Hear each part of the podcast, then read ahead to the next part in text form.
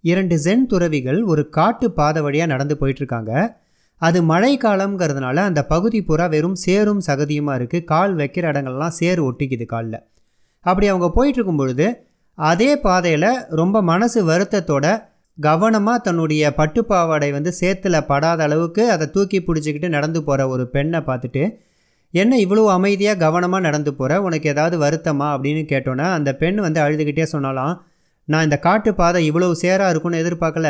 இந்த காடை தாண்டி போனால் என்னுடைய தோழியோட வீடு இருக்குது அவளுடைய திருமணத்தில் கலந்துக்கிறதுக்காக புது பாவாடை கட்டிக்கிட்டு போகிறேன் அது சேற்றில் பட்டு அழுக்காயிடுமோன்ட்டு அதை தூக்கி பிடிச்சி நடந்து போகிறேன் என்னால் நடக்கவே முடியலன்னு சொன்னோன்னே உனக்கு சம்மதம்னா என்னோட தோளில் எரிக்கும் இந்த சகதியெல்லாம் தாண்டி நல்ல நிலம் வந்தோன்னே உன்னை இறக்கி விட்றேன் அப்படின்னு ஒரு துறவி சொன்னோன்னே அது சொன்னதோடு இல்லாமல் அவர் குனிஞ்சு உட்கார அவருடைய தோளில் அந்த பெண் இறக்கிட்டாலாம் அவளை கொண்டு போயிட்டு ஒரு நல்ல பாதையில் இறக்கி விட்டுட்டு இவங்க ரெண்டு பேரும் தன்னுடைய மடாலயத்தை நோக்கி போகிறாங்க இரவு வெகு நேரமாகியும் அந்த இரண்டாவது துறவி அதாவது அந்த பெண்ணை சுமக்காத துறவி வந்து இந்த பெண்ணை சுமந்த துறவிக்கிட்ட எதுவுமே பேசாததை பார்த்து கவனித்த அந்த துறவி கேட்டாராம் உனக்கு என் மேலே ஏதாவது கோவமா அப்படின்னு கேட்டதுக்கு அந்த சு துறவி சொல்லியிருக்காரு ஆமாம் கோபம் தான் கோபம் இல்லை லேசாக வருத்தம்.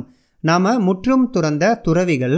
அப்படி இருக்கும்பொழுது நீங்கள் அந்த பெண்ணை தொட்டு தூக்கி உங்கள் தோளில் தூக்கி வச்சுக்கிட்டு அவ்வளோ தூரம் நடந்து வந்திருக்கக்கூடாது அது தவறு. நம்ம மடாலயத்தோட புனிதம் கெட்டு போய்விடும். அப்படின்னு சொன்னோன்னே இவர் சிரிச்சுக்கிட்டே சொன்னாராம். நான் சுமந்த பெண்ணை அங்கேயே இறக்கி விட்டுட்டேன். ஆனால் அந்த பெண்ணை நீங்கள் இன்னும் இறக்கி விடாமல் சுமந்துக்கிட்டே இருக்கீங்க இல்லையா?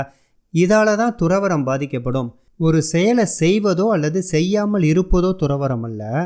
அந்த செயலை செய்யும் பொழுது நாம் என்ன மனநிலையில் இருக்கிறோம் என்பதை பொறுத்தே அது உண்மையான துறவரமா அல்லது போலி வேஷமானு முடிவு செய்யப்படும்னு சொன்னாராம்.